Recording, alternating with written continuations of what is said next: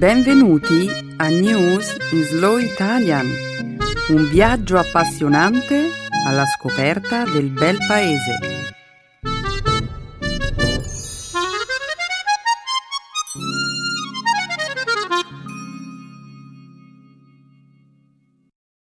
Oggi è giovedì 14 maggio 2015.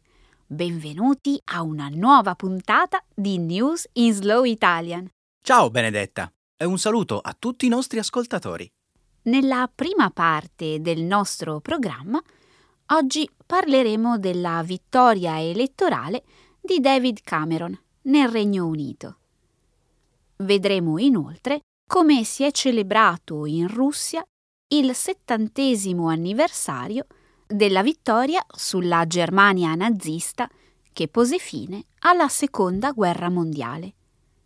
Commenteremo poi i risultati di una ricerca secondo la quale le stagioni influenzano i nostri geni. Concluderemo infine la prima parte della puntata di oggi con la notizia di uno stravagante omaggio che un imprenditore cinese multimilionario ha dedicato a 6.400 dipendenti della sua società.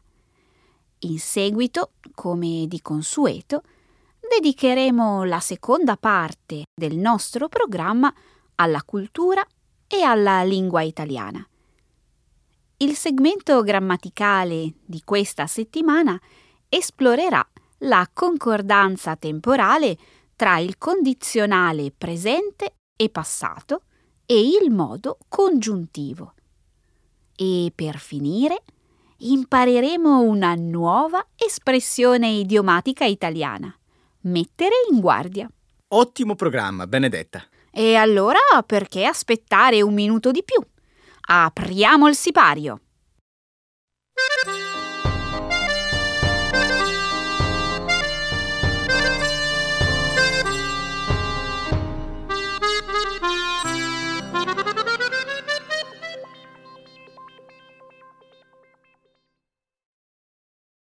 Regno Unito.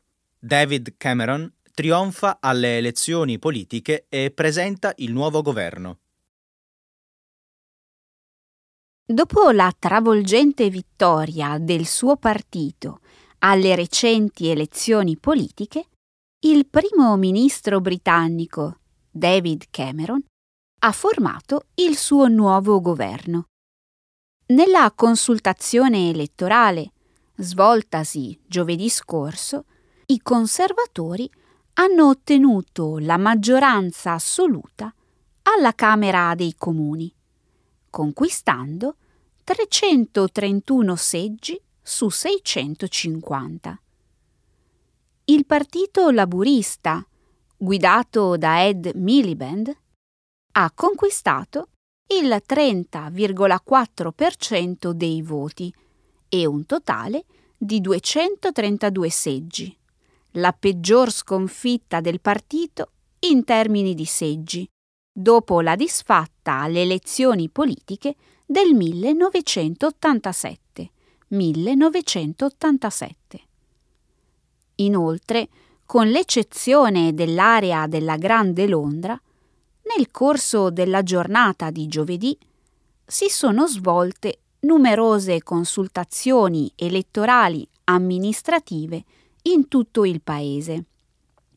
In Scozia, il Partito Nazionale Scozzese ha segnato una vittoria senza precedenti, conquistando 56 seggi su 59, imponendosi come il terzo partito alla Camera dei Comuni.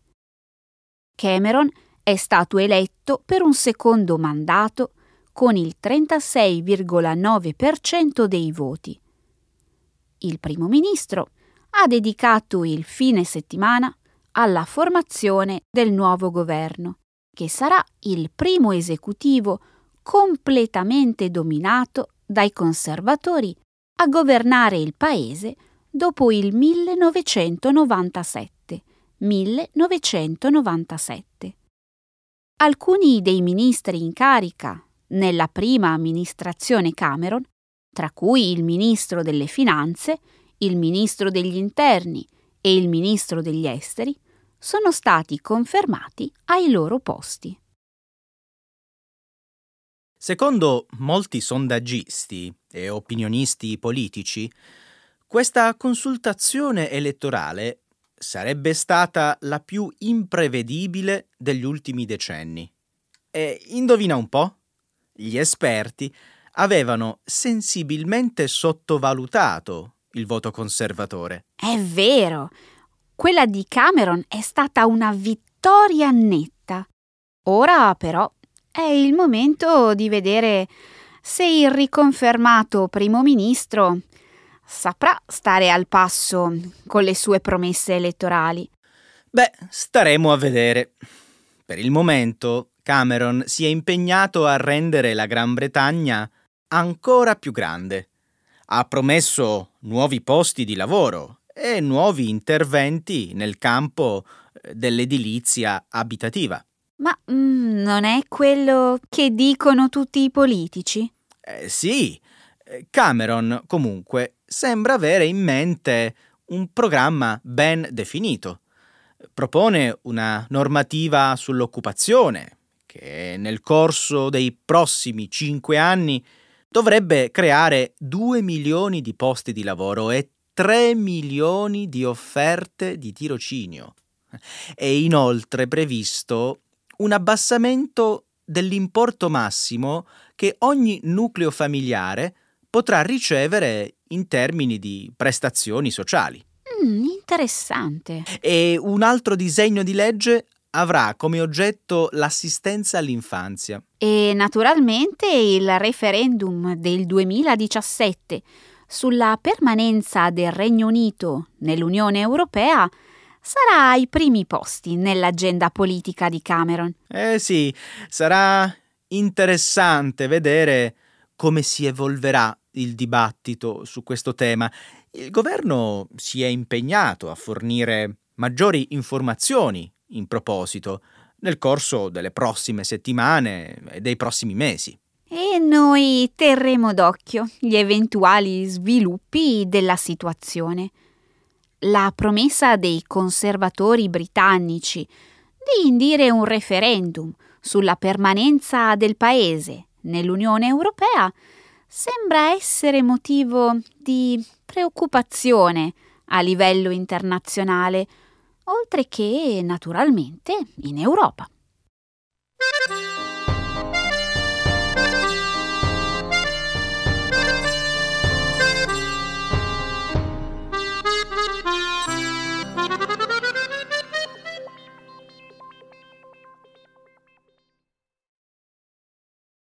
La Russia festeggia la giornata della vittoria con un'imponente parata. Moltissime persone in tutta la Russia hanno preso parte lo scorso sabato alle celebrazioni che hanno segnato il settantesimo anniversario della vittoria delle forze alleate sulla Germania nazista durante la Seconda Guerra Mondiale. Secondo fonti ufficiali russe, circa 20 milioni di persone, 3 milioni delle quali nella sola Mosca, avrebbero partecipato agli eventi organizzati in onore della giornata della vittoria. La capitale russa ha assistito a una delle più imponenti parate militari che si siano mai svolte nel perimetro urbano. Circa 16.500 soldati hanno sfilato nella Piazza Rossa davanti a un'esposizione di macchine belliche che ha affiancato esemplari degli anni 40 a modelli di ultima fabbricazione, tra cui numerosi missili balistici e vettori nucleari circa 30 capi di Stato hanno partecipato alle celebrazioni, ma molti leader occidentali hanno disertato i festeggiamenti in segno di protesta per il coinvolgimento militare della Russia nel territorio ucraino. Grandi assenti i leader di Gran Bretagna, Francia e Stati Uniti. La seconda guerra mondiale è conosciuta con il nome di Grande Guerra Patriottica in Russia, dove si festeggia la fine del conflitto un giorno dopo rispetto alla data della firma del trattato di pace sottoscritto a Berlino l'8 maggio del 1945. 1945. La data del 9 maggio è una festività nazionale ormai da 70 anni. Si celebrava un tempo nell'Unione Sovietica e si celebra ora in Russia. Il fatto che la Russia voglia onorare la memoria di coloro che hanno combattuto in guerra è ammirevole, ma che senso ha organizzare una grande parata militare per commemorare la pace? La tua è una domanda interessante. In un certo senso, la portata delle celebrazioni, in memoria del settantesimo anniversario della giornata della vittoria, non dovrebbe sorprendere nessuno. L'Unione Sovietica ha perso circa 27 milioni di persone nella grande guerra patriottica e non c'è una sola famiglia che non abbia sofferto a causa del conflitto. E allora perché non ricordare coloro che sono morti combattendo per la patria, eh, con un gesto più significativo? Molti l'hanno fatto, Emanuele. Oltre mezzo milione di persone sono scese in piazza con le foto dei loro nonni. Ok, questa giornata della vittoria, comunque, mi ha lasciato in qualche modo con l'amaro in bocca. A causa del boicottaggio occidentale? Probabilmente sì. I presidenti di Cina, India e altri paesi amici erano presenti, ma l'assenza dei leader occidentali faceva venire in mente un'epoca diversa.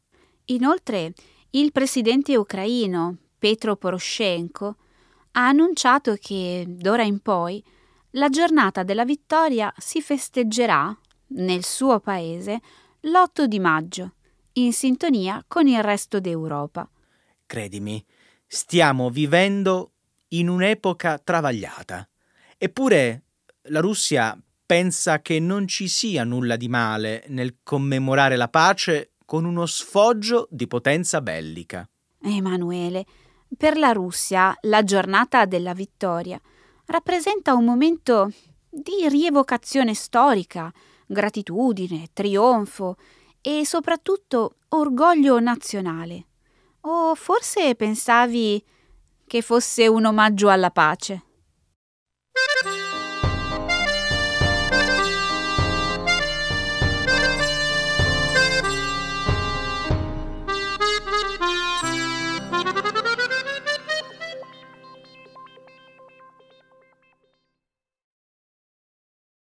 Le stagioni influiscono sul funzionamento dei nostri geni.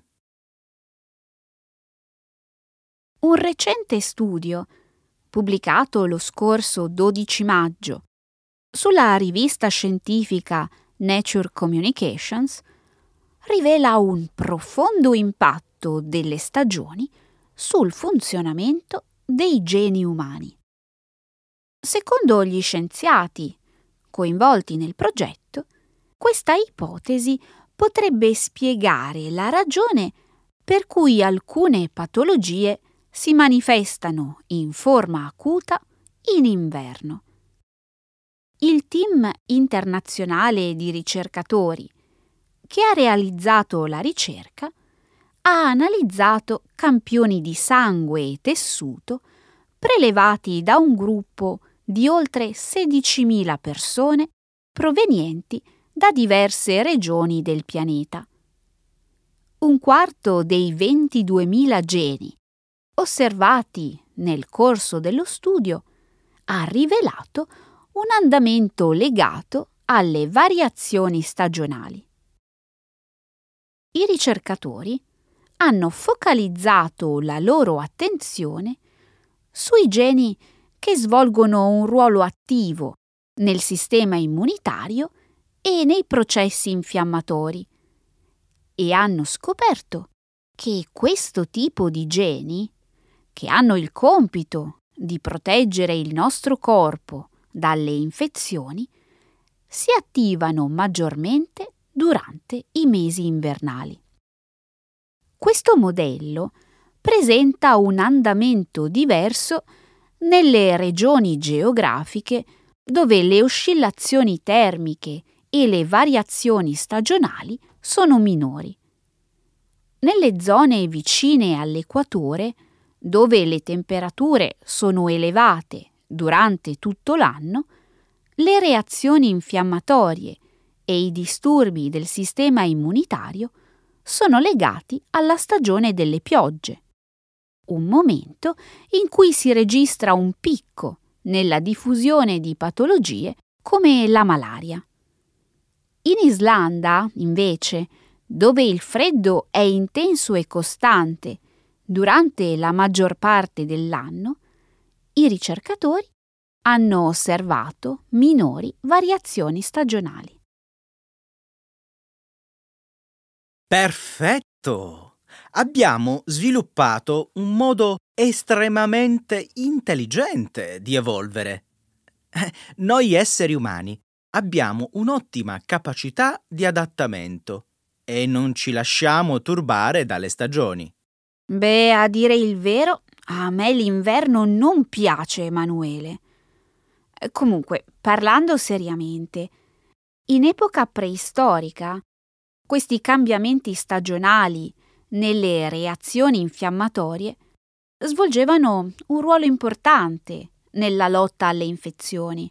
E non dimentichiamo le variazioni stagionali nel comportamento dei geni legati al metabolismo. Questo tipo di cambiamenti consentiva agli esseri umani preistorici di risparmiare energia, permettendo loro di sopravvivere in un contesto in cui il cibo e il riparo erano scarsi. Oh, senza dubbio. Ancora oggi, pur avendo indumenti caldi e sistemi efficienti per riscaldare gli ambienti in cui viviamo, sviluppiamo una reazione fisica alle temperature più fredde e alle giornate più corte dell'inverno. E che dire degli aspetti negativi delle variazioni stagionali? Lo studio indica che l'aumento delle crisi infiammatorie nei mesi freddi potrebbe incidere negativamente sullo sviluppo di molte malattie contemporanee. Questo è vero. La capacità di adattamento stagionale può essere utile per combattere alcuni tipi di virus, come il virus dell'influenza, ma allo stesso tempo può innescare o aggravare alcune patologie autoimmuni. Uh, puoi farmi un esempio? Beh, le reazioni infiammatorie svolgono un ruolo significativo nell'andamento di alcune patologie come l'artrite reumatoide, il diabete di tipo 1 e le malattie cardiache. Tutte patologie che registrano un picco nel periodo invernale. Bene, ora che sappiamo tutto questo, non è possibile trovare una soluzione? Mm, una terapia prodigiosa? Mm, no. Per ora non esiste nulla di simile. Ma non è il caso di avvilirsi, Emanuele. Possiamo comunque tenere sotto controllo le reazioni infiammatorie del nostro corpo con una dieta sana e bilanciata e riducendo il nostro livello di stress. Alimentazione, riduzione dello stress e altre cose di questo tipo. Tutto qui? Ah, non c'è problema. Oh, se le cose stanno così, Emanuele, sei a un passo dal diventare un superuomo.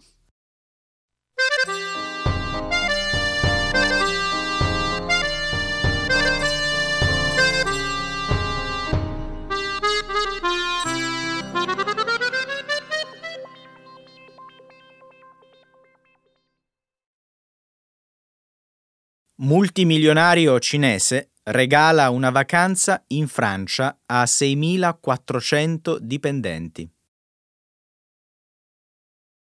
Una società cinese ha offerto a 6.400 dei suoi dipendenti un omaggio davvero speciale.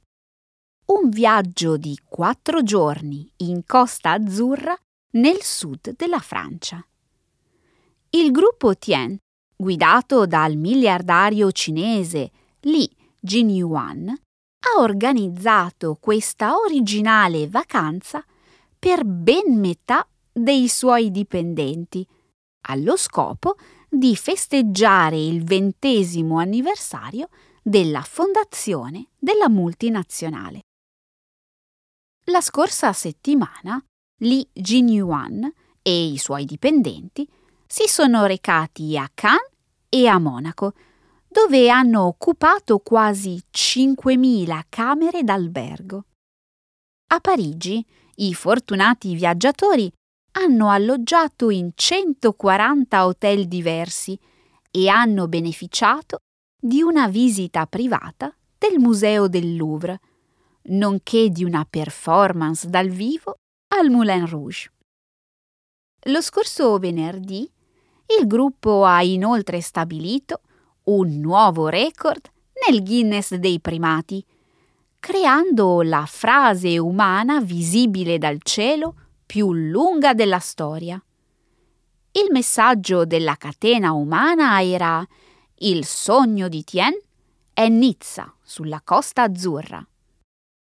Li Jinyuan, 57 anni, appare nella lista degli uomini più ricchi del mondo compilata dalla rivista Forbes. Il conglomerato internazionale, di cui è presidente e proprietario, è stato fondato nel 1995, 1995 e opera principalmente in settori come biotecnologia, logistica, finanza, mercato immobiliare, istruzione e turismo. La sede principale del gruppo si trova nella città portuale cinese di Tianjin. Una vacanza di quattro giorni in Francia coronata da una catena umana che stabilisce un nuovo record mondiale in Costa Azzurra. Eh, non male come modo di spendere i soldi della propria azienda. Beh, è sicuramente un modo stravagante di spenderli. Mm, eh, non credo che il denaro sia un problema per un tipo come il signor Li Jinyuan. In ogni modo, non ti sembra che sia stato molto generoso da parte sua offrire un viaggio ai suoi collaboratori più leali?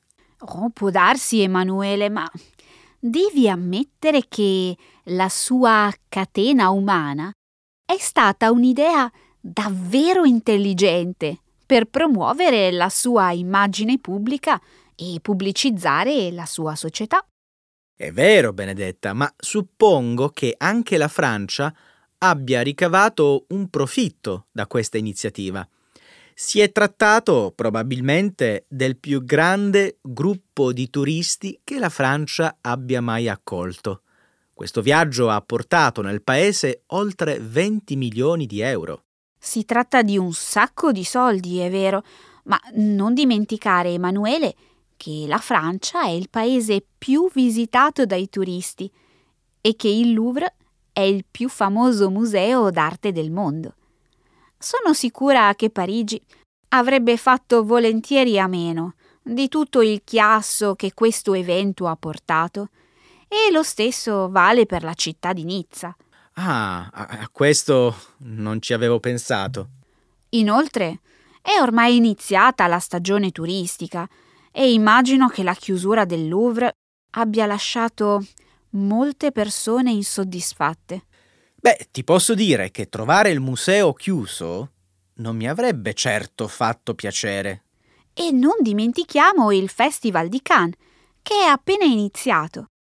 Sono sicura che moltissimi turisti sono accorsi in Costa Azzurra per l'occasione.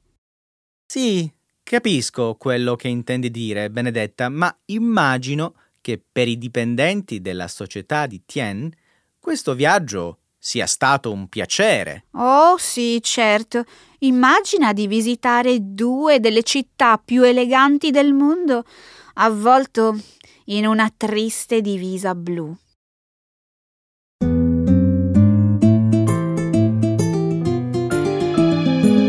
Adesso la grammatica. Per capire le regole di una lingua poetica.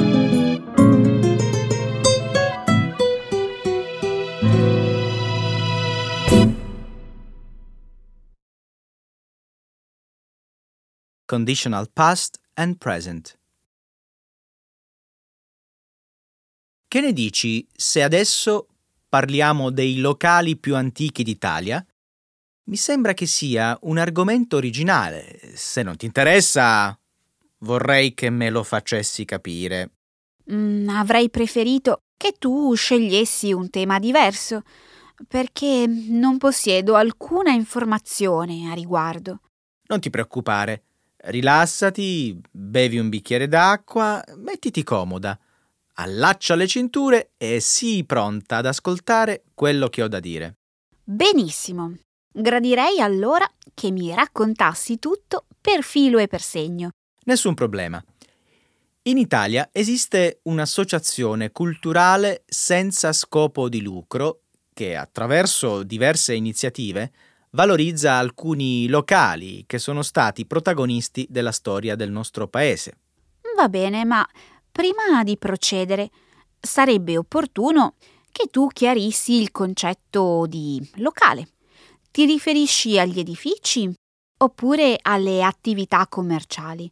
Mi spiego.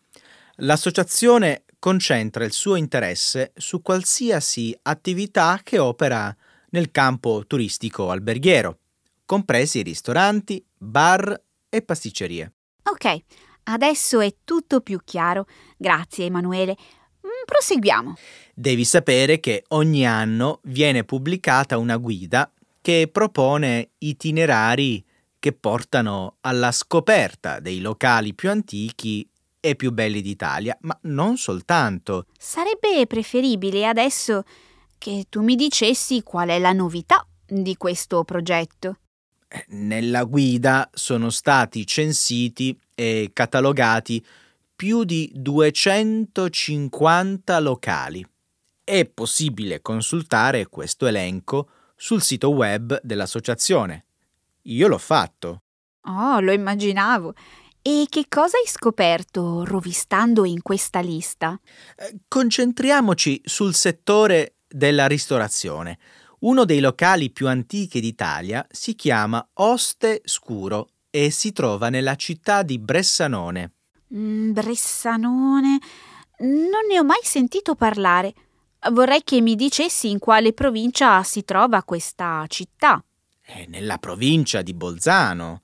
Il ristorante di cui ti parlo è molto antico ed è stato il luogo di ristoro di famosi artisti tirolesi. Pensa, la stessa famiglia lo gestisce sin dal 1907. 1907. Oh, saranno come minimo tre o quattro generazioni. Eh sì. Un altro nome che ricordo è Bagutto, un'antica trattoria milanese che vanta tra gli ospiti persino Napoleone Bonaparte. Beh, preferirei che non si parlasse di leggende. Ma tu pensi che sia vero? Eh, chi può dirlo? Ma andiamo avanti e parliamo di un altro ristorante. Se tu ti trovassi a passare da Bolzano, ricordati di fare una visita all'osteria K. De Bezzi. Mi raccomando, prendi nota. Vorresti che prendessi appunti? Perché no? Queste informazioni potrebbero esserti utili un giorno. Questo locale, K. De Bezzi, conserva ancora la struttura originale a tre piani, la stanza degli artisti e una vasta raccolta di dipinti dell'Ottocento. La stanza degli artisti era un luogo in cui si dipingeva? No, in origine era la mensa in cui si riunivano i cavalieri crociati e in seguito il luogo di incontro di artisti, poeti e intellettuali, tra i quali l'illustre Sigmund Freud. Va bene, mi hai convinto. Cercherò di memorizzare questo nome. E c'è qualcos'altro che mi vuoi raccontare? C'è un ultimo nome da ricordare. Al Brindisi di Ferrara, una delle osterie più antiche nel mondo, risalente all'anno 1100. Sai chi erano gli assidui frequentatori di questo locale? Chi? Tra i tanti avventori eccellenti possiamo ricordare Copernico, Ariosto, i pittori Tiziano, Vecellio e Agostino Tassi e un nome relativamente recente, Federico Fellini. Mm, so che vorresti che io ci andassi. Certo, centinaia di bottiglie di vini locali riempiono le pareti della cantina dal pavimento al soffitto. Una visita dunque è d'obbligo. Non lo pensi anche tu?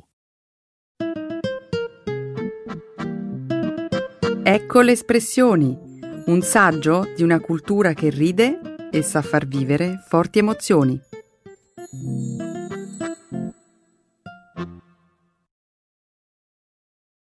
Mettere in guardia. To warn against something. Qualche giorno fa sono andata dal medico per un controllo di routine e mentre aspettavo il mio turno ho cominciato a sfogliare le pagine di vecchie riviste. Condivido il tuo malumore. Le sale d'aspetto sono sempre colme di rotocalchi che riportano notizie superate da almeno due o tre anni. Quello che dici è vero, ma la mia intenzione non era quella di metterti in guardia sulla scarsità di svago nelle sale d'attesa delle cliniche mediche. Ah no? Allora di che cosa mi volevi parlare? Curiosando tra i fogli stropicciati, mi sono imbattuta nella World's Top Tourist Trap, ovvero la classifica che mette in guardia i viaggiatori sulle trappole legate ai luoghi turistici più famosi del mondo. Che cosa avrebbero da temere i turisti? Ah, forse ho capito. Si tratta di criminalità? Ma no, in questo caso parliamo di fregature. L'articolo che ho letto raccontava di come alcune località, tra cui alcune città italiane, siano delle vere trappole per turisti. A proposito, di che cosa vengono messi in guardia questi sprovveduti turisti? Beh, ad esempio, su ristoranti e bar che sorgono in prossimità di luoghi celebri e molto frequentati. Forse perché il cibo nei locali in cui si siedono a mangiare i turisti è diverso da quello offerto agli italiani in altri posti, nel senso di autenticità e freschezza. Sì, indubbiamente, può essere facile ingannare chi non ha tanta familiarità con la cucina italiana e soprattutto con la cucina regionale italiana. Certo, come fa un forestiero a sapere se un piatto di pasta alla matriciana è fatto correttamente se non l'ha mai assaggiato in tutta la sua vita? Hai proprio ragione. L'articolo di cui ti parlavo, comunque, non metteva in guardia i lettori su eventuali cibi poco autentici, ma sui prezzi esagerati di molti ristoranti. Quali sono le località italiane che hanno il più alto tasso di fregatura? La rivista menzionava Piazza San Marco a Venezia, Capri, Piazza dei Miracoli a Pisa, la Fontana di Trevi e Piazza Navona a Roma. Mi hai fatto venire in mente una cosa davvero insolita, accaduta qualche tempo fa a una coppia di giapponesi che si fermò a mangiare nei pressi di Piazza Navona a Roma. Mm, penso di non saperla questa storia. Dai, racconta. I due innamorati, dopo essersi seduti all'aperto e aver consumato un abbondante pasto, ricevettero un conto stratosferico. Sarebbe a dire? Lo scontrino riportava la somma di 700 euro. Immagina la reazione di stupore dei due malcapitati. Nessuno li aveva messi in guardia. Era un'ingiustizia, anzi una truffa. Spero che questi due turisti giapponesi si siano rivolti alle forze dell'ordine. Io lo avrei fatto. Eh sì, per fortuna, la questione fu subito portata all'attenzione delle autorità che, dopo aver fatto degli accertamenti, appurarono la malafede del ristoratore. Spero che questo posto abbia chiuso i battenti, perché se è ancora aperto devo mettere in guardia tutti i miei amici. Stai tranquilla. A quanto pare gli agenti, dopo aver riscontrato diversi illeciti e con la benedizione del sindaco, hanno chiuso per sempre quel ristorante. Sono contenta. Episodi negativi di questo genere non dovrebbero sporcare la reputazione di tanti eccellenti ristoratori romani.